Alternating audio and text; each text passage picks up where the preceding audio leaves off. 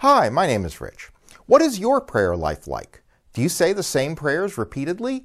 Do you just ask God for things? How were you taught to pray? Our passage has the disciples asking Jesus to teach them to pray.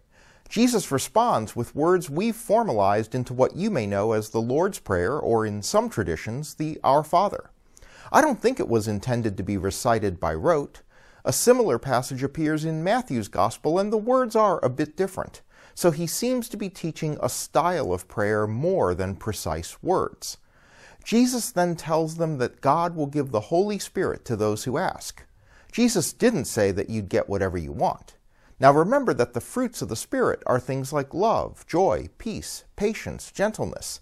And isn't the point of getting what you ask for that it would lead to love, joy, and peace? And we also need to remember that we may not see the fruits right away. It is often said that God answers prayers, but sometimes the answer is no. However, I think that even more often the answer is not yet. I love this quote from author Malcolm Gladwell.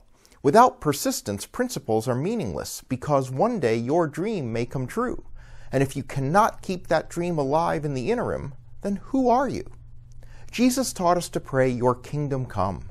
Prayer keeps the vision of God's coming kingdom in our minds. Prayer gives us the persistence to wait for the kingdom and keep the dream of it alive. We'll see you on Sunday.